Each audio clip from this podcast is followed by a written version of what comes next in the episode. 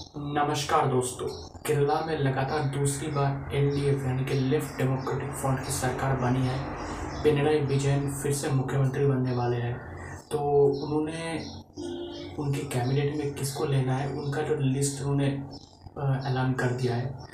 और सबसे बड़ा सरप्राइज़ उस लिस्ट में यह है कि के के शैलजा, और जो पिनराई विजयन सरकार में पिछली बार हेल्थ मिनिस्टर थे, वो इस बार इस कैबिनेट में नहीं है, उनका नाम मिसिंग है। और ये सबसे बड़ा सरप्राइजिंग है, और जैसे सबको पता चला कि के के शैलजा का नाम मिसिंग है, वैसे सब मैंने सब चौंक गए। बल्कि जो सीपीएम पार्टी के अंदर कुछ कैडर हो सी सीपीएम कुछ लीडर्स हो, वो भी सरप्राइज़ हो गए, और पी पक्ष वो भी सरप्राइज़ हो गए। मैं आपको बता दूँ कि के के शैलजा जो है एक पॉपुलर लीडर है वो इस बार केरला के माटानूर कंस्टिट्यूट से चुनाव लड़ा था, जिनमें उनको 61.97 परसेंट वोट मिला था।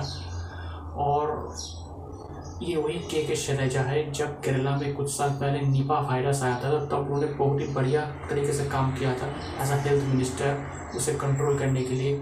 और जब कोविड यानी कोरोना का केसेस जब बढ़ रहा था, तब भी उन्होंने एज अ हेल्थ मिनिस्टर बहुत ही बढ़िया काम किया था।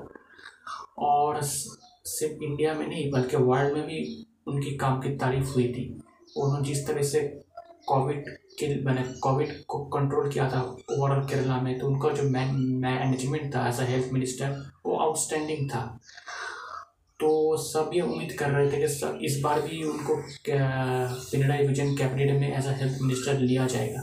लेकिन उनको नहीं लिया गया, बल्कि उनको अब नई ज़िम्मेदारी दे दी गई। वो ज़िम्मेदारी क्या है कि केरला लेजिस्लेटिव असेंबली में चीफ व्हीप के हिसाब से वो काम करेगी।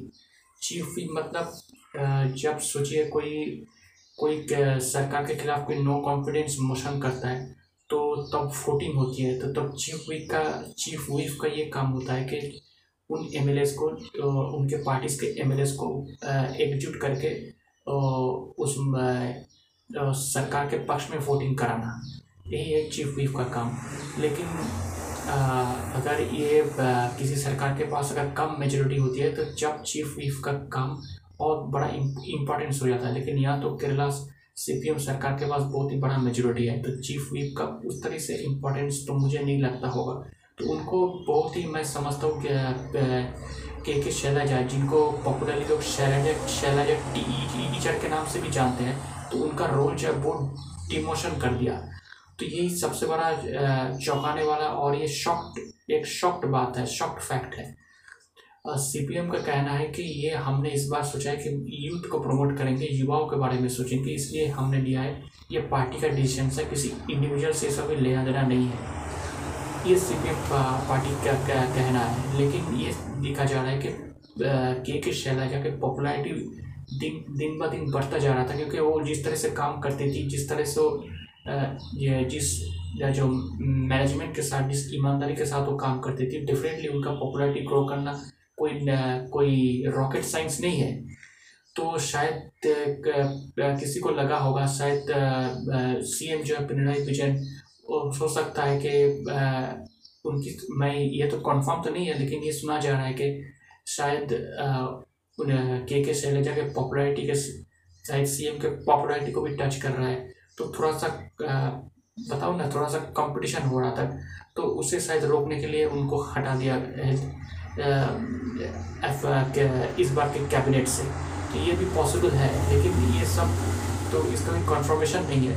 तो ये बहुत सारा थियोरीज चल रहा है कि ऐसे कि क्यों हटा गया, कि उनके पॉपुलरिटी से बहुत से लीडर को, बहुत से लीडर थोड़ा सा डर गए थे।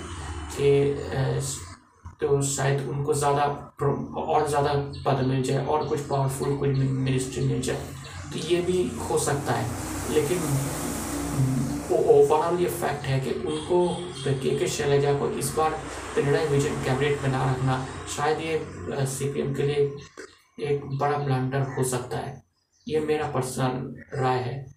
तो देखते केरला के पॉलिटिक्स में केरला सरकार किस तरह से काम करता है और के के शैलजा वो अ चीफ व्हीप किस तरह से काम करता है और पार्टी के लिए किस तरह से काम करता है, इस पर डेफिनेटली नज़र बनाए रखेंगे। दोस्तों, मेरा नाम प्रियोव्रत गांगुली है।